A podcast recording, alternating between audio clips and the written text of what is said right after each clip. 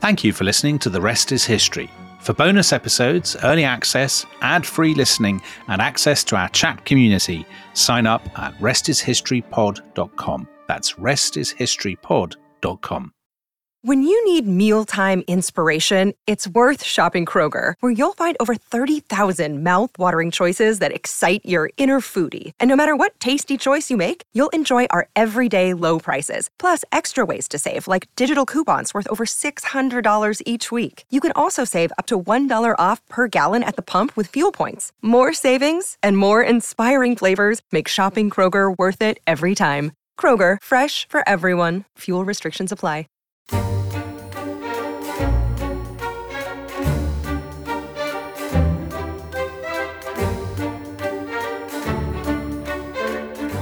Your fame is well deserved, Spaniard. I don't think there's ever been a gladiator to match you. As for this young man, he insists you are Hector reborn. Or was it Hercules? Why doesn't the hero reveal himself and tell us all your real name? You do have a name. My name is Gladiator. How dare you show your back to me? Slave, you will remove your helmet and tell me your name. My name is Maximus Decimus Meridius, commander of the armies of the North, general of the Felix legions, and loyal servant to the true emperor, Marcus Aurelius. Father to a murdered son, husband to a murdered wife, and I will have my vengeance in this life or the next. Brilliant, Dominic. So that was me as the Emperor Commodus, and that was you as Maximus, As Russell Crowe, Tom. played by uh, Russell Crowe and Joaquin Phoenix, respectively, from Gladiator, of course. Yeah. uh, which is set in the arena of death, the greatest and most celebrated stage in the whole of history, perhaps, the Colosseum. So that was one of the first great achievements of CGI, I think, in, in cinema. I think it was defining. I think it absolutely was. I remember I saw that film Gladiator. I was doing my PhD research. I was in Washington, D.C., and I took the day off from working at the National Archives because I was so excited about Gladiator. And um, it was one of those films that I felt that when I was watching it, it wasn't just that I was watching it, but there was a sort of the ghost of my 10 year old self yeah, me too. sitting next to me watching it and just in awe at the spectacle of something that I had probably always dreamed one way I would see on screen, but never thought I really would. So I say that it was defining for CGI because the artificiality of it, in a sense, was the whole point. The reproduction of the Colosseum was vastly exaggerated. It made it look much, much bigger than it really was. But that was absolutely appropriate because everything about the Colosseum, it's all about spectacle, show, illusion, exaggeration. So just to have reproduced it would have been completely untrue, ironically enough, to the actual spirit of the original structure. Because it wouldn't have awed us in the same way the Colosseum No. awed people in the first or second century AD. And, you know, are you not entertained? It's all about entertainment. So, in a way, the, the, the film Gladiator perfectly kind of mapped onto the way that the original Colosseum functioned. So, I thought it was absolutely fantastic. But isn't there a, a fascinating thing with the Colosseum? And indeed, the, the film Gladiator captures this perfectly, which is we're simultaneously dazzled by the spectacle and thrilled by the excitement. It's the ultimate sporting spectacle, I suppose. But at the same time, there's always that enormous uneasiness that this is an arena in which people, f- you know, fought and, and died for the entertainment of others. Well, of course, I mean, that's the difference, isn't it, between the film and, and what originally happened is that uh, we don't really have to worry about that. Um, I don't think many people watch Gladiator and feel squeamish or moral anxiety about it. But of course, when you come to look at the original Colosseum and what was staged there, absolutely you you do feel that. And it's that that introduces, I think, a slight measure of ambivalence about the role that the Colosseum historically has played as an emblem of of Rome itself and of ancient Rome. Yeah. And I think it's a, entirely appropriate that the Colosseum should be the emblem of Rome because it is simultaneously stupefying, awe inspiring, fascinating, but also kind of terrifying and to our way of thinking morally unsettling, which I think Roman civilization was all those things. Yeah. It's, it's a symbol of simultaneously of cruelty and grandeur, isn't it? But remember, we did the podcast with Mary Beard about um, classics and the, the the study of the classical world, and she said something that I always remember about when we were talking about the Roman enthusiasm for violence and for gladiatorial games. That we are actually no different because all those tourists who go to see the Colosseum, you know, thousands upon thousands of them every single day, it's not just the spectacle of the building. No. That is drawing them. It is also the the the dark and savage glamour of the violence at its heart. But um, to go back to the Colosseum as an icon of Rome, Tom, I mean, it's probably these. If you're if you're picking a picture to illustrate the Roman Empire, it's the one you always go to, isn't it? It's the it's the single most obvious emblem of Rome, and it has been for a very long time. So Byron, in his poem Childe Harold, uh, wrote, "While stands the Colosseum, Rome shall stand. When falls the Colosseum, Rome shall fall. And when Rome falls, the world." And Byron att- attributed that to Bede, you know, the um, Anglo-Saxon monk, probably inaccurately, but it's always been at the heart of Rome. And so the way that it's kind of evolved over the course of its history reflects the, the, the patterns of Roman history. So once um, it, it, ceased being used as a, an arena, it becomes a cemetery. Uh, then it becomes a fortress, actually, a, a, fortress owned by the, the Frangipani, who are the ultimate ancestors of Peter Frankopan. Oh, really? Who appeared on our episode about climate change. Yes. It was uh, fleetingly a workhouse for repentant prostitutes under the, the Renaissance popes. It became a shrine to the Christians who supposedly were martyred there, yeah. even though there's absolutely no evidence that any Christians were martyred there at all. Right. And now, of course, it's, as you say, it's a tourist attraction. And as Mary said in that episode, the hint of blood in the air is absolutely a part of the appeal. So there's a lot of mythology about the Colosseum, Tom. So the Christians are not being fed to, to lions in the middle of the Colosseum. Well, they might have been, but we have no record of it. Right. So the Byron thing, the Byron poem, that's not right either. Is that the, the idea that um... no? Because the original saying, which may or may not have come from Bede, but it's definitely Anglo-Saxon, is referring to the Colossus, which is the great statue um, built by Nero, which we will come to when we talk about how the Colosseum comes to be built. So there's that, um, and also, of course, the Romans didn't call it the Colosseum. So this is a this is a, stunning revelation to me. it's not even the Colosseum is not even its name. Uh, no. So people who listen to our episode on um, the eruption of Vesuvius that we did, the brilliantly named Roman Apocalypse, yeah, um, we mentioned Martial, the epigrammist, and Martial wrote a whole series of poems about the inauguration of, the, of what we call the Colosseum. And in that, he calls it the Amphitheatrum Caesareum. So Caesar's amphitheater. Right. We also know it as the Flavian amphitheater because it was built by the Flavian dynasty, which was uh, Vespasian and his son Titus, who was emperor during the um, the destruction of Pompeii. So we'll talk about them as well. And this inauguration is is presided over by Titus and the reasons why it comes to be built, I think that there are multiple ways of approaching it to do with aspects that are fundamental to Roman culture, aspects that are due to the circumstances in which the Flavian dynasty have come to power, and aspects that are due to the specific circumstances of um, Titus's own reign. Okay. So um, I thought that that would be a good way to structure the kind of the analysis of how this extraordinary building comes to be. And it was absolutely understood to be extraordinary when it was built. So Martial, in his in one of his um, poems, he compares it to all the kind of the great wonders of the world, and he says that nothing, you know, none of these wonders can compare with this astonishing amphitheater. Fame shall speak of one marvel in place of all. Right, and I think he was right. I mean, I, th- I think in a way the Colosseum is up there with the, the the Great Pyramid as one of the kind of the stupefying emblems in the popular imagination of antiquity. Before we get to the Colosseum itself, I mean, let's talk about what happens within it, which is gladiatorial games. Although, Dominic, not just gladiatorial games, but we'll come to that. But most famously, most famously. Yes, gladiatorial games. So the Romans have always been enthusiasts for gladiatorial games, haven't they? And is that unusual in the ancient world? Yes. I mean, it's distinctively Italian, I think. But in Rome, they, they seem to have begun as kind of funerary rites, offering a tribute of armed violence to the shades of the departed and they are staged in the forum, which is the, the kind of the great central open space um, between the Palatine and, and, the Capitoline hills. And these rituals actually seem to have uh, originated um, along the Bay of Naples. So the, the, the very place where Vesuvius erupted right. centuries later, and that this idea that it is a kind of religious rite is very, very important, I think, to understanding the power that gladiatorial combat has on the Roman imagination. Even though it, you know that that initial role comes to be subsumed within entertainment, there is always a sense that it it should properly have a kind of cultic role. So, witness to this is by a Christian writer, Tertullian, who's writing in in Carthage around AD 200. He's writing back in the mists of time because the romans believed that the souls of the dead could be propitiated by the spilling of human blood they used to mark funerals by slaughtering captives or slaves bought cheaply especially for that purpose. Gradually it began to seem a good idea to mask the impiety of this by transforming it into a pleasure. And so it was that the romans found comfort for death in open murder. Now tertullian is of course writing as, as a christian so he is inherently a hostile witness.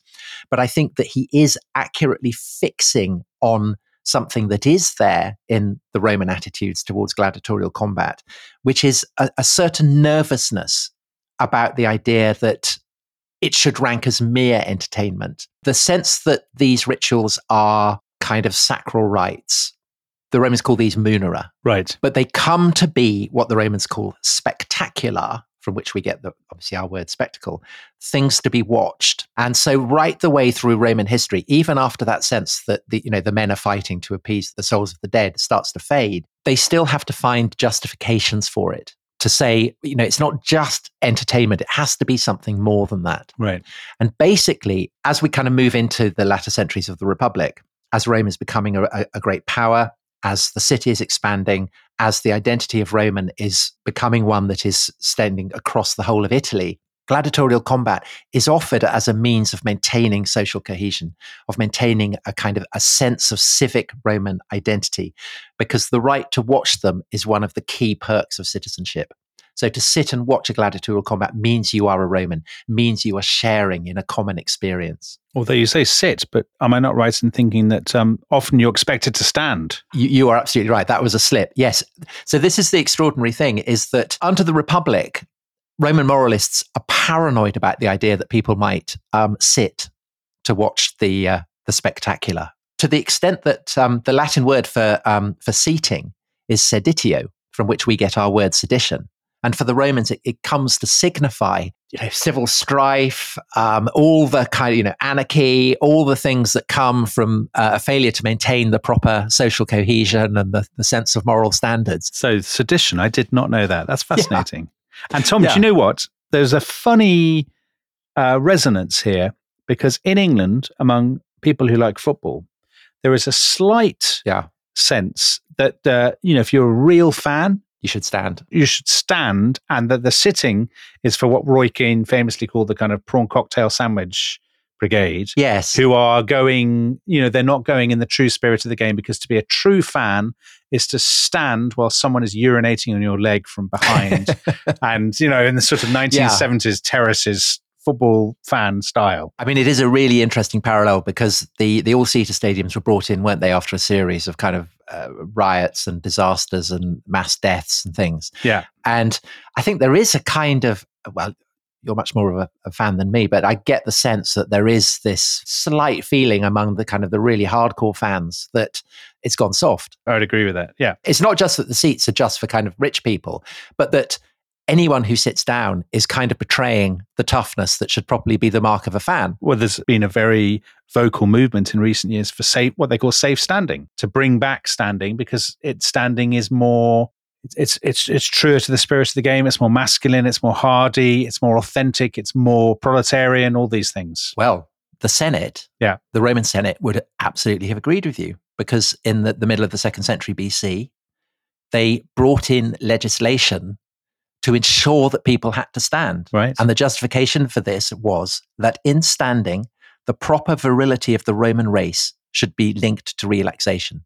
So, in other words, even while they're enjoying themselves, the Romans are affirming their virile character. Crikey. Okay. So that's very Roy Keane, isn't it? Yeah, very Roy Keane. So that is one way in which the Romans justify staging gladiatorial entertainments, whether they're munera or, or spectacula.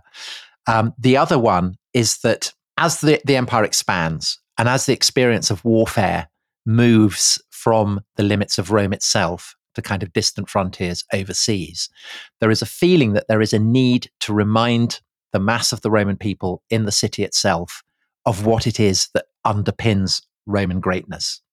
So the, the oath that gladiators swear before they go out and fight is modeled on the oath that is sworn by a Roman legionary. So there is a kind of equation there between the citizen soldier and the slave who is fighting for the entertainment of the masses. So the gladiatorial oath is I will endure to be burned, to be bound, to be beaten, and to be killed by the sword. And that is an amplification of basically what it takes to serve in the Roman armies. Right. So you can stand and watch the combat and feel, yeah, this is a display of everything that underpins the greatness of Rome. And just on um, the gladiators, one quick question before we move on. Uh, the gladiators themselves, you said slaves. They are slaves, are they? That's that. Yeah. You, you're not a professional gladiator, but out of choice. No, I mean, in the long run, there are uh, notoriously, uh, Commodus being an example, upper class people, the glamour of the gladiator is such that the people who aren't slaves, pe- members of the nobility, even an emperor in the form of Commodus wants to, you know, to, to partake in the excitement of this. But they are slaves. They are the lowest of the low. They are ranked alongside such dregs of society as prostitutes and actors. So that is the measure Actors. of of of just how lowly they rank in the social spectrum. I think we should get back. I think we should get back to that attitude about actors. I know we have a few actors who listen to this podcast. They'll switch off. so because they're slaves, they can be bought. And obviously, the more money you have, the more you can buy and the bigger display you can put on. Yeah. And as we enter the final century of the Republic, and you have ever more warlords kind of dominating um, the functioning of the Republic, so you get an acceleration of anxiety about great men using gladiatorial combat to promote their their image to kind of harvest votes. Um, so, unsurprisingly, it's Caesar who kind of blazes the path. So, before he, he he becomes consul, while he's still kind of trying to make his way, his father dies, and he seizes this as an opportunity to to really kind of cut a dash. So, this is cast as Munera. This is about appeasing the soul of of, of Caesar's father. And he gets 320 pairs of gladiators, by far the largest number that had ever been fought in one occasion. And he dresses them in silver armor. So this is a complete spectacle. And the Senate, in the wake of this, introduced legislation to try and kind of rein in extravagance like this. And again, to, to, to draw the football parallel, you know, the analogy is is pretty clear. This is equivalent to someone like Silvio Berlusconi yes. using football AC Milan. and I guess the way that kind of rival Middle Eastern despots now are, are, buying football teams. Yeah. You know, so Manchester City or Newcastle United or whatever. Yeah. Or Paris Saint Germain. Yeah. Absolutely. Sport as a as a vehicle for geopolitical rivalry, I suppose. Yeah. And I think that the most intriguing way in which this is manifest in the fabric, urban fabric of Rome is that there is no permanent stadium where people can go and watch gladiators. So you do get them elsewhere. The word that describes it, amphitheatrum, comes from Greek. So it, it basically it means a space that can be viewed from both sides, as opposed to a theatre where you could, you know, you only view it in a semicircle. But it is an, a distinctively Italian form. So you asked about gladiators, they're Italian, and the amphitheatre, which evolves to stage these displays, is also not just Italian, but becomes the you know internationally the marker of Romanitas. If you see an amphitheatre, you know you're in a Roman city, but you don't get a permanent amphitheatre in Rome. Instead, the artificiality of the structures that are built either in the the Forum or on the Campus Martius on the kind of the outskirts of Rome are part of the fun this is part of what ambitious noblemen are spending their money on. So that um, when you go to see gladiators, you will also be going to see an architectural extravaganza. Yeah. And this remains a source of constant tension under the Republic. But that, of course, starts to ease once Augustus comes to power and establishes an autocracy. And I think it's really telling that it's only once Augustus has seized power that you get the first permanent amphitheatre in Rome, not built by Augustus, interestingly, but by um, one of his lieutenants. But Augustus continues to build his own kind of spectacles and stages for the display of, of gladiators, which are, you know, he puts on in in an absolutely unprecedented scale. So Caesar had kind of raised eyebrows by, by putting on, what was it, 320 gladiators. Augustus stages a show that features 10,000 gladiators. I mean, that does sound a a suspiciously round figure, but also like classic Roman exaggeration. Is it more plausible that he maybe had five hundred or something? Possibly. I mean, it's a lot. Right. I mean, 10,000 is, is Latin for a lot. so many you can't count them. right. And, and I suspect that Augustus himself says it's 10,000 because this is quoted by Suetonius, who has access to Augustus's records. So, It's like Donald Trump's inauguration, Tom. yeah, it was the biggest ever. It was the Yeah. biggest display ever. Exactly. So at that point, the experience of going to watch the games. So under Augustus, it's becoming more ordered. Is that right? More regimented, more structured, more class stratified, and so on? Right. So, this idea that the display of gladiators is somehow revealing something about the moral character of the Roman people. It doesn't die with the ending of the Republic. In fact, it becomes intensified because Augustus can control the spectacles.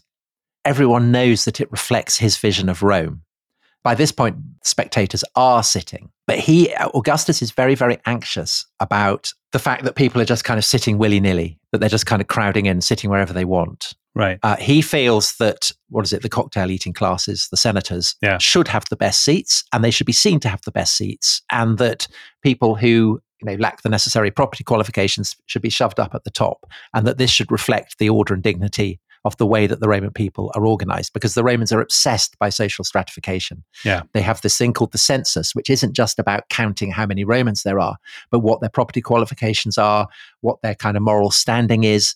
You can pinpoint your social standing with minute punctiliousness.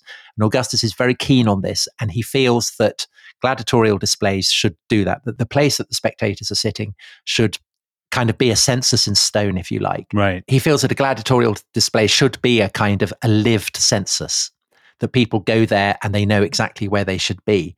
But there is also, I think, something that is very, very unique to the Roman autocracy. I mean, I, there's nothing really comparable that I can think of in any other ancient autocracy, which is that the emperor, by staging these displays, is kind of putting his reputation on the line. These displays have to be effective. They have to be impressive. He has to be confident in his popularity with the masses because he is a public figure. And it would be terrible for him to be booed, for instance. Mm. So that's part of the dynamic that you get in Gladiator. Oh, absolutely, you do. Yeah. Yeah. The question of, of are people going to be siding with Commodus or with Russell Crowe is the key dynamic that that structures the entire plot. Yeah. And that is absolutely true to, you know, the jeopardy that is always kind of shadowing an emperor who's putting on spectacula. Those spectacles, they run right through the early emperors, don't they? The Julio Claudians. So you you've got the example here um, of Claudius. Claudius, who is not a martial man at all, actually, is he? He's a scholarly man he uses this as a stage on which to pretend he's a martial man. Is that fair? Yeah. So it's it's um it's Claudius who gets the famous salute, "Hail, Emperor! We who are about to die salute you." So this is recorded by Suetonius. But again, what's fascinating about it is that this is not in an amphitheater; it's in a lake that he is about to drain. And before it gets drained, he decides that he's going to hold a kind of naval spectacle, and all the crowds kind of gather around, the banks. and when the gladiators say this, we who are about to die salute you. And he answers, uh, well, but you may not die. oh, that's reassuring. And so all the gladiators go, brilliant. And so they down all their weapons on the assumption that he has offered them a pardon.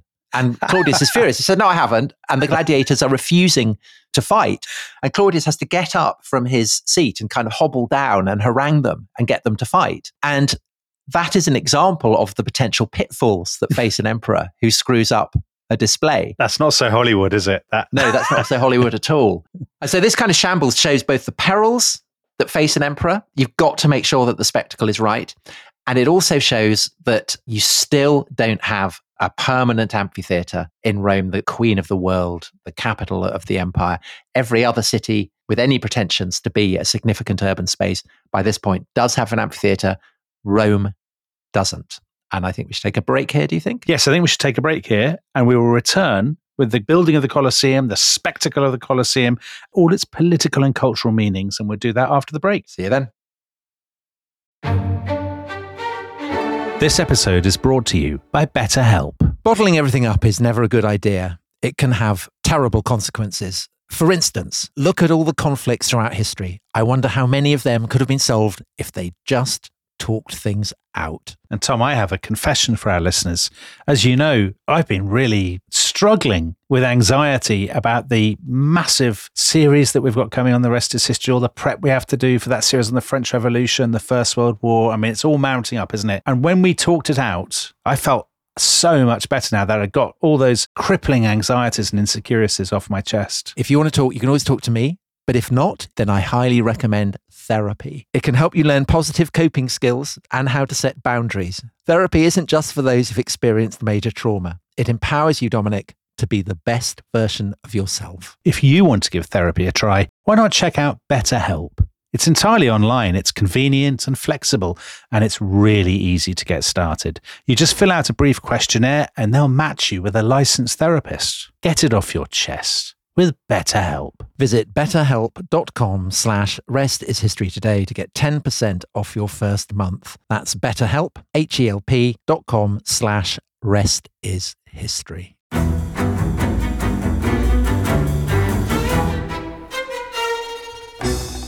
I'm Anthony Scaramucci, former White House Director of Communications and Wall Street financier. And I'm Katty Kay, US Special Correspondent for BBC Studios. I've been covering American politics for almost three decades. Welcome to The Rest is Politics US, brought to you by Goalhanger. Go on, tell us, were those donations you made, like Obama in 2008, was that idealism? Were you hoping to get something out of these campaigns that would serve your own business interests, for example? So I think this will either make this podcast incredibly successful, Katty, or people will be horrified and they'll shut it off right now because I'm going to be very real with you. The Obama donation, I had gone to law school with President Obama. We were not classmates. I was a few years ahead of him. It was 2007. He was then Senator Obama. I had a check in my breast pocket. I went over to the senator. I said, Senator, I said, you and I didn't really know each other in law school, but I'm about to hand you a big check. Can I lie to my friends and tell them that you and I knew each other in law school? Well, Obama looks at me, had the best smile in American politics since Jack Kennedy. Forever. Yeah, he lights up. He looks at me and says, I'll tell you what, if you double the amount of the check, we'll take it back to Hawaii. Okay.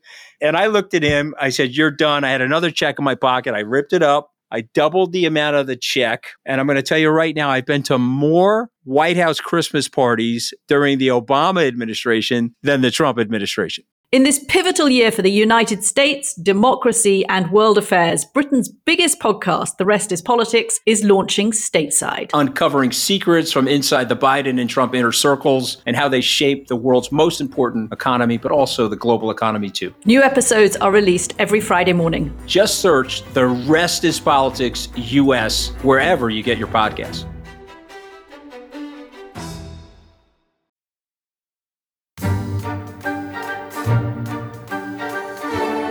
Welcome back to The Rest is History. We're talking about the uh, Colosseum. Tom, uh, you've been very remiss because you've not mentioned that you've written about this quite brilliantly in your new book, Pax. That, uh, oh, Dominic. That, read, that readers, that listeners will never have heard us mention before on this podcast. so this will be a novelty for them uh, to hear that you've got this new book out, Pax. It's about uh, war and peace in Rome's golden age, isn't it? Life and death in the, at the high point of the Roman Empire.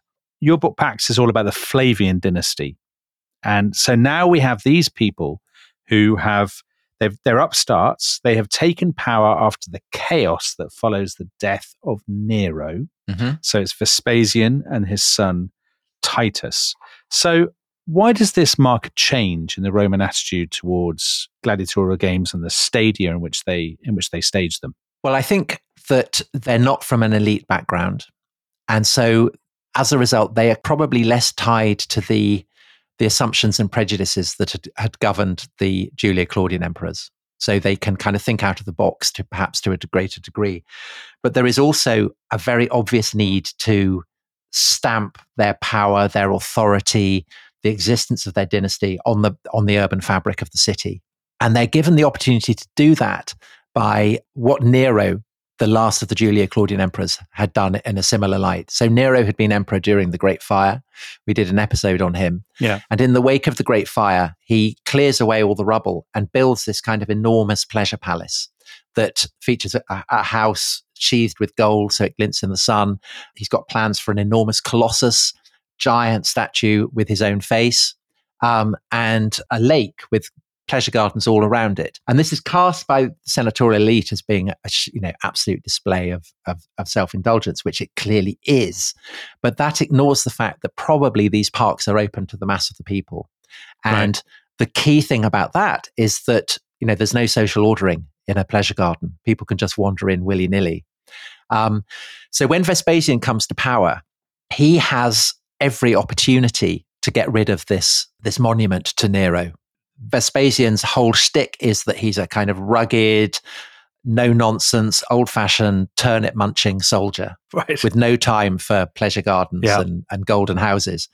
And so he he starts the process of demolition. He moves all the kind of the statues and works of art out from Nero's house, puts it in a temple to peace that he has has built next to Augustus's forum, and he fills the lake with concrete. And then there is a question: well, what do we do with this vast empty space in what is probably the the most valuable piece of real estate in the world? Yeah. It's empty. We can do anything we want, and this is where he gets the idea we should have an amphitheater and it's got to be on a scale that is sufficiently stupefying that you know, it can basically seat the mass of the Roman people. I mean, it can't seat all of them because there's about a million people in Rome, but it's got to be large enough that it can adequately symbolize the presence of the entire mass of people who live in the city. Is there an element though that because Nero was building a pleasure garden, and of course Nero, as you brilliantly described in your podcast when you did Nero, and you sort of recast him as this as this populist,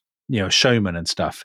Is there an element of them having to do something that is a very showy and b that is uh, democratic is the wrong word, but you know what I mean. That is open to the people rather than you know fancy new blocks for the senatorial elite or something. Yeah, it's a proclamation. Well, it's doing two things simultaneously. It's having its cake and eating it because, on the one hand, it's saying, you know, we're not having any nonsense with pleasure lakes. This is good old fashioned Roman entertainment. It's going to be moral. It's going to be upstanding. It's going to be displays of blood, which will make people better. Yeah. Um, so it's it's absolutely part of Roman tradition. And on the other hand, it's saying, look, we are here.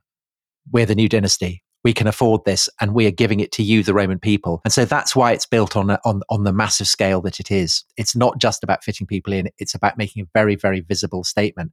So Katherine Welch, who's written a brilliant book on the evolution of the amphitheatre from its beginnings up to the Colosseum, has said about the Colosseum that it towered over the Roman cityscape in much the way that cathedrals later towered over medieval towns. And just cathedrals tell you a lot about the value systems of people in the Middle Ages.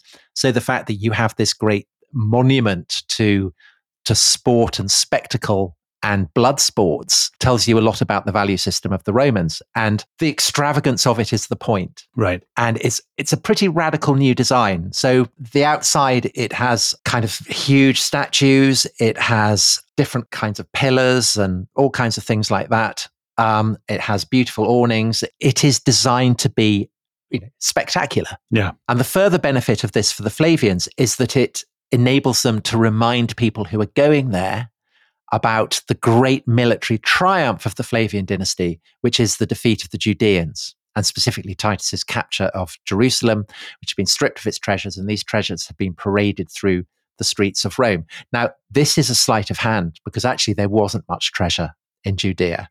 The Flavians are massively exaggerating how much loot they have taken. In fact, the money seems to have come from Vespasian and Titus um, hugely raising taxes on the eastern half of the empire. But it's all good stuff. You know, a Roman emperor, the word emperor comes from imperator, which literally means general. Yeah. So it's Vespasian saying and Titus saying, we are imperatores. You know, we are, we are an imperator in the original sense of the word, not as Nero was, a man who never led an army. Yeah. Who just sat around playing the lyre. So it's making a statement about, you know, the manliness of the Flavians and the manliness of the Roman people. And just on the Colosseum, the construction of it, we presumably have no idea who designed it, who built it. These things are lost to us, are they? No, I mean it's often said that it's it's Judean slaves. I mean, it may well have been. Right. Uh, a huge harvest of slaves was taken from Judea, and they would have provided a ready source of manpower. We know that Vespasian sends a whole troop of Judean slaves to Nero when he's trying to build his canal through the Isthmus of Corinth, which never gets completed because Nero dies.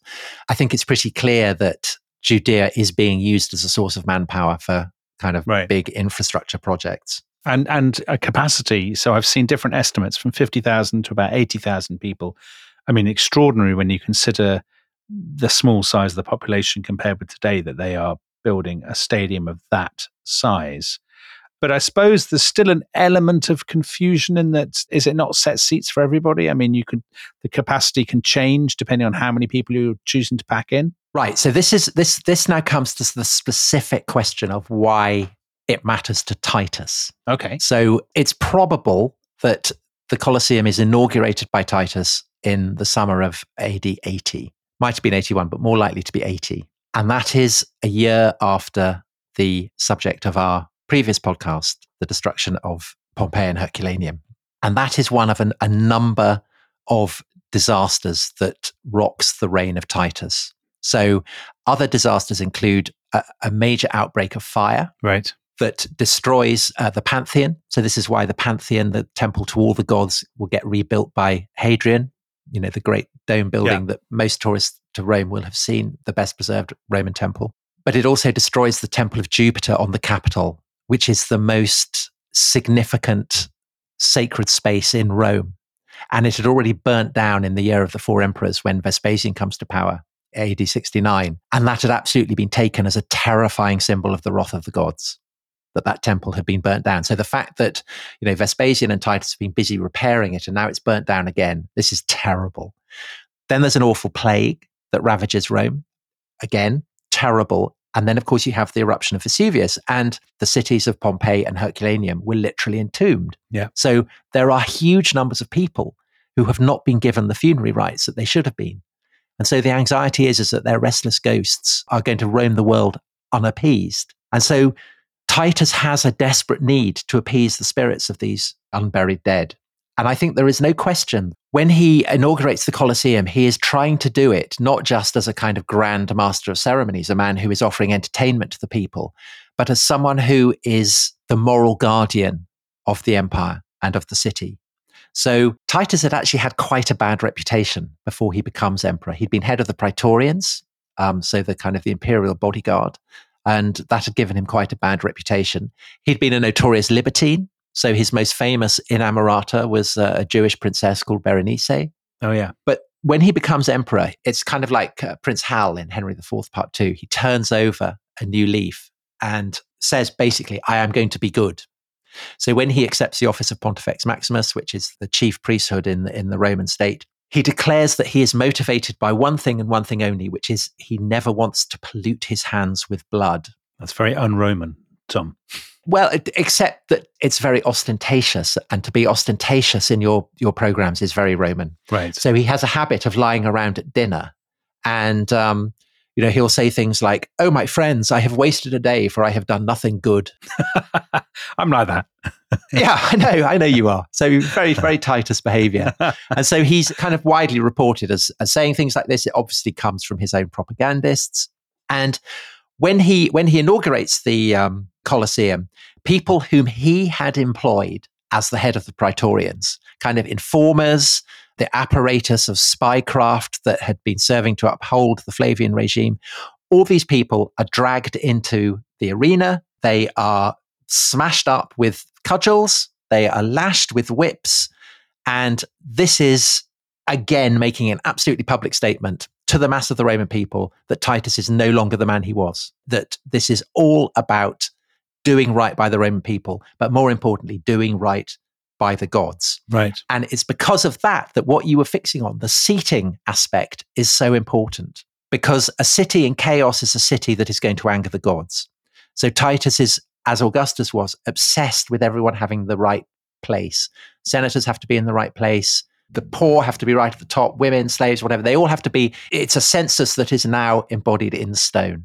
Okay, so that's the seating. What are people watching? So my sense of it, Tom, as a complete outsider to this subject and someone who's you know loves the film Gladiator, is that you go you've got a few men in chariots, you've got a, a bloke with a net and a trident, you've got the other fellow with his uh, with his, his sword, you've got a few tigers or whatever roaming around underneath, and then suddenly being disgorged out of kind of grills.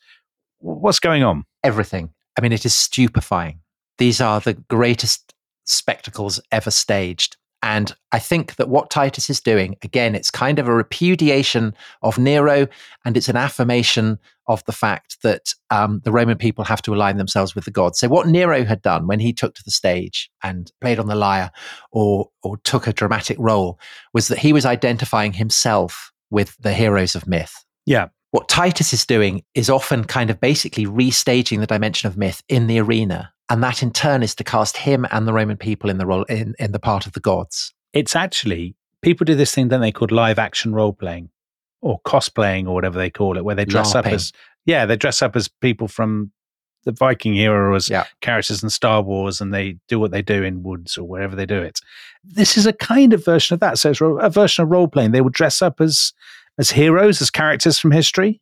So, if the Roman people are the gods watching the spectacle of mortals on the earth, then the criminals and the slaves who are entertaining them are often being cast in the role of kind of tragic heroes, heroes from myth, and so on. So, there isn't a kind of set routine, but the whole point with staging spectacular is that you kind of mix things up. But you could say that there's a kind of a rhythm that is more obeyed than disregarded, which is that you open with displays of execution. And again, these are seen by the Romans as being an expression of the correct way to do things. So Livy says of the Romans that we may boast above any other people that our methods of punishment are civilized, which kind of may come as a surprise to us because we tend to think that Roman punishments are incredibly uncivilized. But it is important to the Romans that executions affirm a moral order what is happening in the in the colosseum is that this kind of ambition to make executions affirm a kind of sense that all is right with the world is being fused with the dimension of myth so in effect what they're staging it's a kind of combination of a snuff movie with cirque du soleil Right. it's capital punishment fused with brilliant stagecraft And I suppose it's the stagecraft and the spectacle that lifts it to the level of a ritual rather than merely, oh, here's some guy who stole some bread, we'll cut his hands off or cut his head off. it's both i mean again it's having cake and eating it Right. And so Martial loves these. We know about these punishments because these executions, because Martial writes about them. So, for instance, he describes a man who is chained by his wrists and by his ankles, and a bear comes and gnaws out his intestines. Okay. So, there's echoes there of the punishment of Prometheus, whose intestines were, were gnawed by a vulture or an oh, eagle Oh, of course. Right. there is a woman who is mounted by a bull. And again, I mean, quite how that is staged, what that involved. I mean, there have been many, many scholarly attempts to make sense of that. But that again is a story that comes from from Greek mythology. Is that Europa? The story of Europa? No, it's um, it's the story of Pasiphae, the queen who gives birth to the Minotaur. Oh, of course. Yes. Yes. Yes. Yes. So um, Martial writes of this: "Let decrepit antiquity boast all it likes. Whatever has been rendered famous by song, Caesar has been reproduced in the arena for you." So it's the feeling that the Roman people have entered a dimension of mythology controlled by Caesar. And they don't view it. Well, our senses, of course, who knows what's going through their heads, but our senses that they don't view this as pure fancy dress reenactment, a sort of very sinister and dark reenactment of mythology. These are rituals that, to some degree, occupy a space between the, the, the natural and the supernatural. Is that right? That they, I think so. yeah, I mean, I'm sure that there are people who just love the spectacle of blood. So Claudius was notorious for adoring executions. Which is funny because he's such an unbelligerent and weedy man. Well, so if you just read, you know, I Claudius, you'd never have that sense. But Suetonius is very specific, and it's he, he comments on it because it's unusual. Executions are are seen as being a bit vulgar, a bit crass, but these executions are clearly, in terms of stagecraft, designed as works of art. So you have the entertainment value. But I think you're absolutely right that yes, there is a kind of sense that you know you're in the border zone of the supernatural here. Okay. And that, of course, makes it all the more thrilling. Yeah. Now, the other thing that is part of the entertainment is hinted at by the presence of a bear tearing out the intestines. The bear, it's specified, this comes from Caledonia, from, from what's now Scotland. And by bringing monsters from the barbarian reaches that lie beyond the empire, or from the kind of the, the, the outermost reaches of the empire itself, what the Caesars are doing is demonstrating the global reach of Roman power. So those animals that are brought to um, to Rome, they're fierce in themselves. I mean, imagine seeing a a giraffe for the first time, or Yeah. um, you know, I mean, it's kind of remarkable spectacle. But there is also a sense that you know, are we great? We we can bring all these animals, and there's a wonderful passage in the Satyricon, which is a novel written by Petronius, who was the kind of the most stylish man at Nero's court. Inevitably, had to um, end up committing suicide. But he has this great passage of poetry in it where he writes about the wild animal being hunted out in the woods at exorbitant price. And men trouble Hammon, which is a kind of generic name for a, a trader, far away in deepest Africa to supply that beast whose tusks are more valuable than the lives of those who hunt him. So that's elephants. Strange ravening creatures are born by our fleets, and the padding tiger is wheeled in a gilded palace to drink human blood while the crowd applauds and cheers. So actually, the, the tigers in Gladiator in the film are not anachronistic. I always thought they No. were anachronistic, but they really are bringing these Yeah. creatures into the arena. Yep. So tigers come from India. Huge snakes come from India. Elephants, of course, brought from India and, and from Africa. So, yeah, this is about displaying Rome's global reach. Yeah. And then you have the gladiators. And the gladiators are the climax of the entertainment, usually. This is what people have come to see because it is sport. It is about skill. People will have their favorites. And, you know, that sense that you get often in sport at its most intense, where, you know, if it's boxing or you know, if you're a cricket fan, very fast bowling aimed at the head, the sense that of physical danger. Yeah. I think for sports fans, even if they don't admit it, is often part of the excitement. Well, how many people watch Formula One racing and love the crashes? And there is a, I think I mentioned it before, there is this brilliant account many centuries later after the Colosseum is inaugurated. But I think true to the psychology of perhaps how the crowds were affected, written by St. Augustine, um, ab- about a friend of his called Alypius, who who goes on to become, like Augustine, a very distinguished Christian bishop and thinker. But he describes how Alypius is is very standoffish about gladiatorial entertainments. You know, he he's not interested in seeing it. And then he gets persuaded to go in, and he sits there, his eyes shut because he doesn't want to watch it. And then Augustine describes how as soon as he saw the blood, he kind of his eyes opened. As soon as he saw the blood, he drank it in with a savage temper, and he did not turn away, but fixed his eyes on the bloody pastime, drinking in the madness, delighted with the wicked contest, drunk with bloodlust.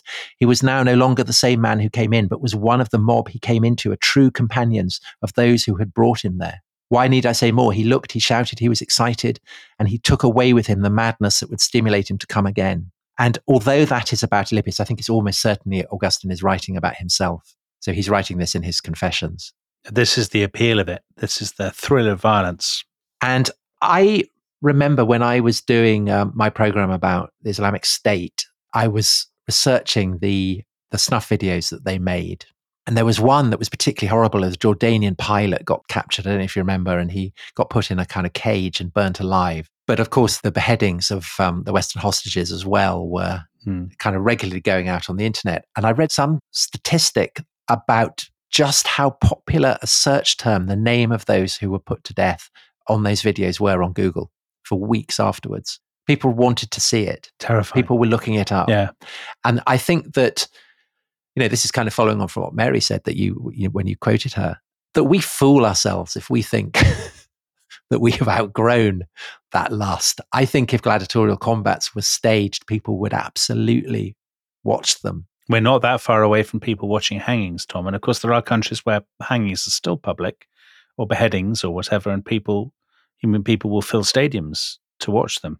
But to reiterate, I think that the gladiatorial combats are not just about entertainment. They're not just about sport. The role that they are playing as you know, rites that appease the souls of the dead, this is an important part, I think, of what is going on in the wake of the destruction of Pompeii and Herculaneum.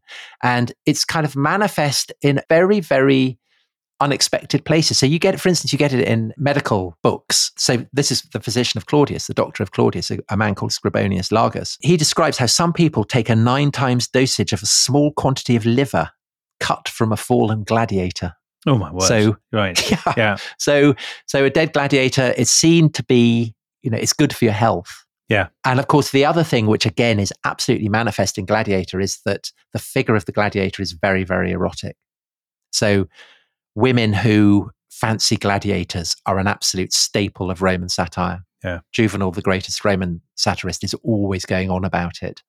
Um, and it's a kind of constant anxiety of Roman moralists that that people will be sexually attracted to gladiators, and indeed that Roman noblemen will want to be gladiators. And um, apart from the erotic appeal, do gladiators have fans? So in the film Gladiator, when he's initially Maximus is initially called the Spaniard, um, one of the devices is that the young heir to the empire, who's called Lucius, Lucius Verus, I think, has a, a fixation. The Spaniard is his favorite gladiator. He's a fan of the Spaniard. Would that have worked? Do you think? Would have people had fans? Yes, absolutely. Right, Gladiators are the equivalent of sports stars, right. and you know you would pay a premium to see to see the best. Yeah. As now, people want to see the best sportsman. Um, they will pay more money. It, it's it's kind of more prestigious. People in the Colosseum aren't paying; they're getting tickets and dockets. It's part of their civic right. But days on which top gladiators are fighting, those are the days that you want to go and, and get your place. So just on the um, Colosseum, I'm just reading here the Colosseum, the last gladiatorial fights are mentioned around the year 435. Christianity has become the state religion of the Roman Empire. Would Christians go? Despite maybe as a guilty pleasure, maybe? No, I mean, maybe not if you're a bishop. Prob- yeah, probably. Uh, I think by and large for Christians, it's not just that these are violent displays of blood. It's not just that the execution of slaves is unsettlingly reminiscent of what the Romans did to Jesus. It's also the enduring sense that these combats have a sacral significance, if I may use that phrase. You may indeed. Thank you. So obviously it threatens. Yes, it's well, you know, if you go there, you are taking part in a ritual that is designed to appease the dead, right, and that's not very Christian. So on the Colosseum, the Colosseum falls into a you know relative disuse, I guess, after the fifth century when Rome itself is on its up as the city. I mean, yeah. Later on, as you said, it becomes a castle, the castle of the the Frankopans. The Frankopans. yeah, but before that, it's a chapel uh, at one point, and that's obviously because people think this was the place where Christians were martyred not sure. I think I think the idea that Christians were martyred is much later. I think it's the 18th century. Maybe yes. I think it's the 18th century that that happens. Right. But I think the Colosseum is always seen as the emblem of Rome because it's the vastest monument there. You know that idea that it is the, the Roman equivalent of a cathedral. It's that kind of great statement in stone yeah. of what the city is. And the sheer size of it means it doesn't collapse when other buildings do. Yeah. So you know, even though it's in ruins now, it's still an extraordinary spectacle, isn't it? I mean, it's a huge quarry, but it's so enormous that even though you know chunks of the stone gets carted away, it it retains the form that it always had right the way up to the present day. And um, although you know we've made a lot of analogies with football, and obviously the football, a lot of football stadiums do look like the Colosseum actually, if they're if they're a sort of bowl shape. Maybe a better analogy is actually the bullfighting arena because bullfighting there was talk at one point in the colosseum's history i think about yeah. turning in the early modern period turning it into a bullfighting arena. It never happened. Yeah one of the popes i think wanted to do that. The popes? And it you know he was you know not not an infallibly infallibly good idea. So uh, that that was kibosh yeah so bullfighting i think is the closest that you would get to what the experience of gladiatorial combat would be. And you know for aficionados of bullfighting it's not just about the violence, not even perhaps mainly about the violence. It's about the the sportsmanship, the skill, the display of expertise, spectacle. Yes, and I, I think that that's probably true to um, a lot of the displays that were put on in the Colosseum. Yeah, it's both a spectacular story, but it is quite an unsettling one, isn't it? Just thinking about the sheer the numbers of people who must have died. I mean, thousands of people, I assume, over the course of its history. Thousands of animals that were butchered. Yeah, Tom butchered to make a Roman holiday. Byron put it. Yeah. The scary thing is, I often think about this.